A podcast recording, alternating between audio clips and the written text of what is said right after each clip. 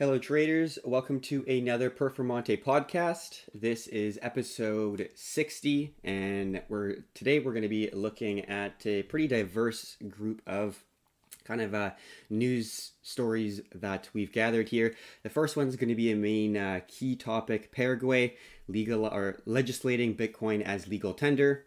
We'll get into more kind of institutional discussions looking at the Swiss bank making some moves. We're then going to move on to CRO and Crypto.com, making a key partnership with a uh, pretty prominent uh, industry.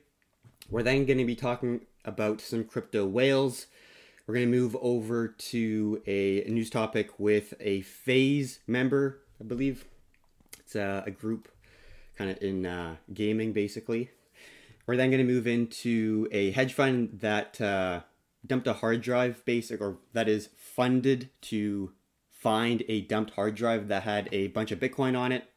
And then we're going to end off talking about Huobi, which is a exchange that's been around since 2013 and uh, is r- really a top leader and contender for really a my raid of DeFi and just being able to use um, it to transact with individuals on spot or margin futures. They got it all. So thank you very much for tuning in, and I'll pass it over on to Nathan. Appreciate the time you've taken. It is July 10th, so just to jump right in, we got another international country jumping in on the BTC bandwagon. First, we had that crazy news coming out of El Salvador, and there's some speculation that other countries like Uruguay, Paraguay, Argentina are going to be joining in. But lo and behold, Paraguay looks like it'll be the next country to jump on the bandwagon. Ultimately, it looks like they are going to be announcing and finalizing to present their Bitcoin bill on July 14th. This is a mega surprise, as they call it in the tweet, and they say something giant is coming.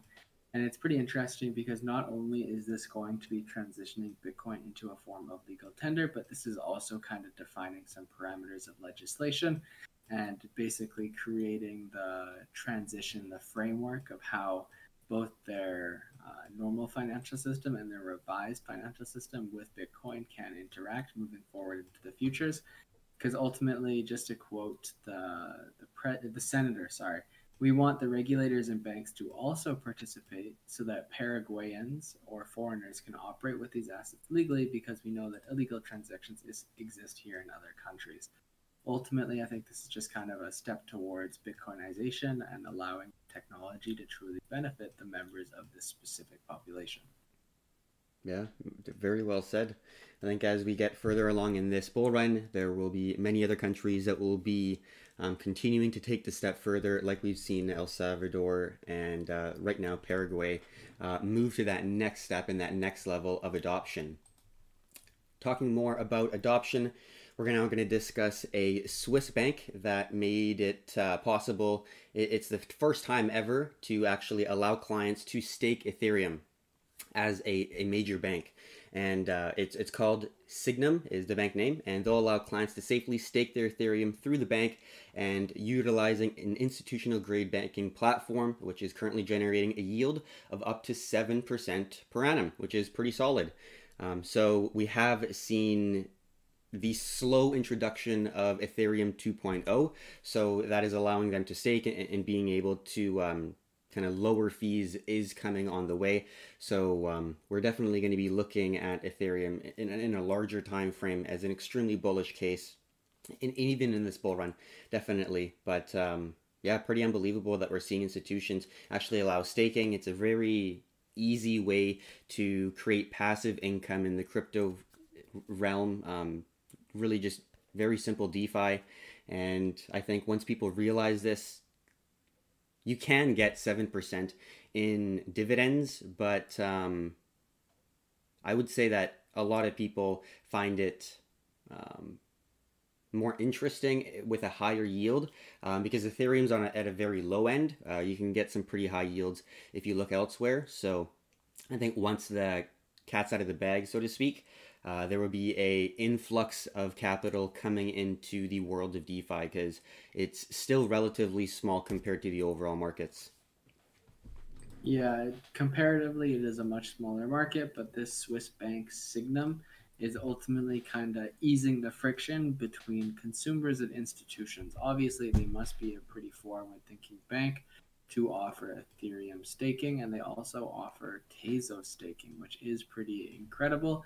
Failing to mention that they also uh, are offering yield generating fixed income, fixed term deposits on the digital Swiss franc stablecoin pretty bullish to see a bank kind of adopt both the technology and offer a product for its customers because ultimately that's really what we're looking for. We're basically looking for these big banks to truly adopt the technology, use it rather than kind of fight it off, ignore it, and work with policymakers to help basically increase friction. That's not what we want. We want uh, this technology to reach the masses and massive institution institutional banking solutions like Sygnum is offering is really help for lack of other terms, bring some boomers into the market. well said. Very true.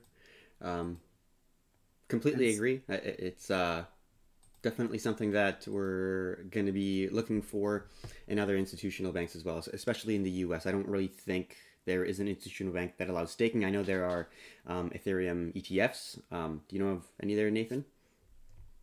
Uh, no, in terms of like the actual like on the financial product side of things, I definitely think this is one of the first ones that have really come to market and offer attractive yield through an actual institutional bank rather than something like crypto.com or Binance, etc. Mm-hmm. And so, on that note, I believe that is a great transition to our next topic where we will be talking about crypto.com where the sources have said there's a $175 million sponsorship deal, which is the largest in the UFC's history. And so ultimately, this is a 10 year, $175 million brand deal between Crypto.com and the UFC, also known as the MMA. And ultimately, it'll be their first ever global fight kit partner, where I think there will be some uh, the it'll be featured on the uniforms of the UFC fighters as well as the stadium and some advertisements throughout the media presentation. Ultimately, that's a massive amount of money. What's even more interesting, I, I think it's really neat that it's a 10 year deal because that means that crypto.com is here to stay. They are looking into the future. They don't they are looking into the long term and ultimately I think with their current trajectory, they are really looking to become the largest name from like the consumer aspect things. They have really convenient staking options. They have a low fee exchange. They have convenient crypto credit cards. And so I think in that regard, yeah, crypto.com is really looking into the future and how can we get more involved with the media, the young people. And I'm pretty excited. There's a big fight tonight between uh, Dustin Poirier and Conor McGregor. And so personally, I'll be tuning into that, and I'm going to be keeping my eyes peeled for a potential Crypto.com advertisement on uh, shorts, the the flooring, whatever it may be. That's definitely going to be something I'm looking for tonight. Yeah, I think uh, it won't be hard for you to find something in there. Um, I know that some of the kind of previous, uh, I guess you could say, hyped up boxing matches, I did notice uh, there was news um, casts kind of talking about the different advertisement that was going on with their shorts or even on the floor. Um, so it's no surprise that crypto is pretty popular. Like usual people, like the main demographics are younger consumers who have a little bit more of a discretionary income to pay for those um, aver- or the the payments to actually watch the shows, uh, the pay per view shows. So then it kind of resembles the type of consumer that would uh, potentially look at crypto as the next step as a form of um, reducing friction, like Nathan said. So, talking a little bit more into CRO, uh, which is uh, the cryptocurrency of crypto.com. It's kind of surprising where they're at. Uh, they have a market cap of $2.9 billion right now, which is July 10th. Um, and, and they're behind a lot of, in, in my eyes, less, I guess you could say, formidable projects uh, not really going to try to hate on anyone, but I'm surprised Tron's above there. I'm kind of surprised Stellar's above there. Um, you know, CRO has a lot of innovative projects, whether it would be talking about um, the, the huge kind of structure they have behind reward systems and being able to connect with all these different third party uh, entities and, and provide all the services they do for their cardholders, depending on the uh, amount that you have staked in CRO, you get different amounts or different level tiers, I guess you could say, or levels of service. And um, it is a well structured, well oiled machine that it's really operating in. I think 2.9 let's say billion ish, give or take, is a pretty undervalued market cap compared to what they have to offer versus other projects that haven't really progressed as far as, in my, or I guess in our view, what CRO has done.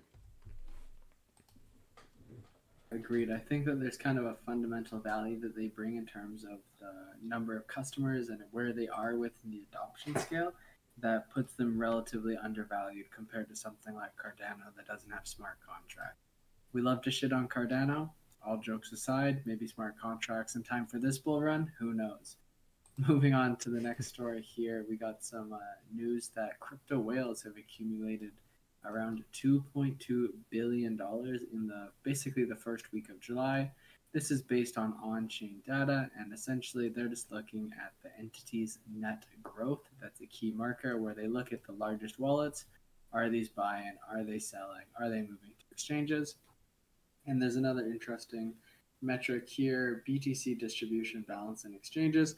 Basically, if it's in a downtrend, that means there is a net decrease in exchange balance which is kind of attuned with uh, what we've been seeing so far with these whales buying, offboarding into their cold wallets. And uh, it's interesting to see this because Bitcoin's been trading sideways for what feels like fucking years, even though it's probably been like maybe max two and a half months. And uh, personally, we think that is going to continue for a little bit here, find our trading range before we kind of a BTC dominated market towards the end of summer in August and September. But it's interesting seeing this data because I think in this circumstance, data data doesn't lie. What the famous saying, "Watch the money" or "Do it." Watch what they do and not what they say. The on-chain data is kind of an objective view into what they are actually doing versus what they are saying. Because obviously, you can't approach a crypto whale and be like, "Yo, are you buying? Are you selling? Tell me, pump your coin." Um, and the on-chain data really speaks for itself. And uh, just to kind of self promo here, this is one of the many features we're hoping to be integrated into Performante Community Coin. We kind of want to create our own suite of on chain indicators, the ones that we think are really useful, the ones that we think provide a lot of value when identifying trends. Because ultimately, we love our price action, we love our technical analysis, but when we want to take a closer look and see what the whales are doing, see what institutions are doing, and how the market is truly operating, the on-chain data doesn't lie.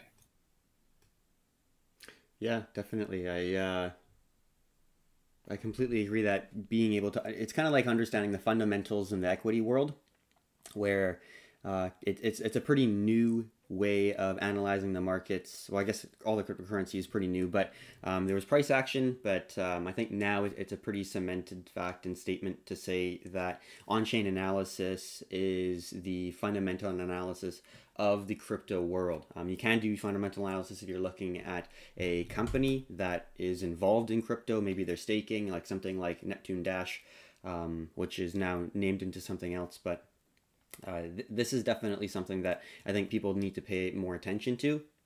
In kind of jumping a little bit back into the um, Performante community coin, the PCC, uh, it will be, in our, in our opinion, a integration of social platforms that allows people to be more interactive with individuals and kind of show I, I you, you could say more appreciation than just a like, um, not just in terms of what we are able to provide, but um, the community as a whole. So if you're interested, definitely uh, reach out if you have any questions, and uh, we'd love to um, kind of explore um, all the possibilities that uh, this can provide, not just um, our community, but um, anyone who's looking to kind of maybe grow something similar to this and, and, wants to branch out or something along the lines of that. So, thank you very much um, for any suggestions on that one. So, moving on to the next topic here.